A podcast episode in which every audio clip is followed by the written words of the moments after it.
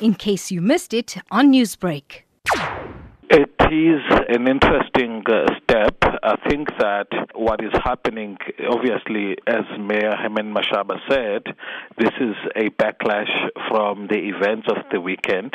It's interesting that he sees the election of Helen Zille as part of a right wing attempting to regain control of the DA and, in fact, uh, opposed to the agenda they've been trying to do. And I think he's reading things correctly.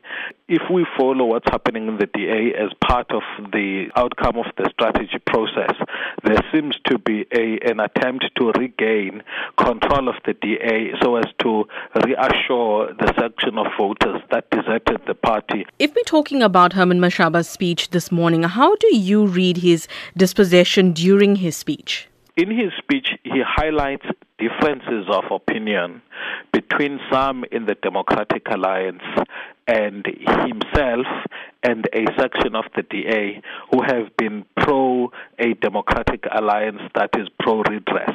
And in fact, he highlights things like differences over where budgets ought to have been allocated and also the coalition with the EFF. As such, I think for me, this is the broader debate within the Democratic Alliance and the tug of war between liberals who don't want to have a policy approach that acknowledges race and those that actually are wanting to focus on race based redress. Speaking about that speech, we did see that DA leader Mmusi Maimane was there. Although he did address the media, he did not allow for questions to be taken. Can we, from this morning's speech and those interactions, understand that there is maybe a bigger question uh, taking into consideration the remarks that Herman Mashaba made about Mmusi Maimane? This resignation has to be seen in two ways for me. One, it's in solidarity with Mmusi Maimane, but broader than that, with the politics of that faction, the politics of redress. And then, secondly, the, me- the way in which that media briefing was staged. The fact that Mmusi Maimane was there, I couldn't see who else from the DA at a national level was there, is meant to send a message of solidarity.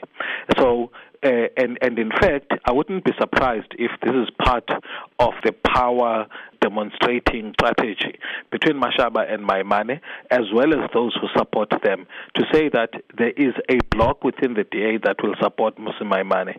Johannesburg is the economic hub of South Africa, so how will Herman Mashaba's resignation now impact the engine of South Africa's economy? I think that what this will do is to plunge the city of Joburg into a political crisis.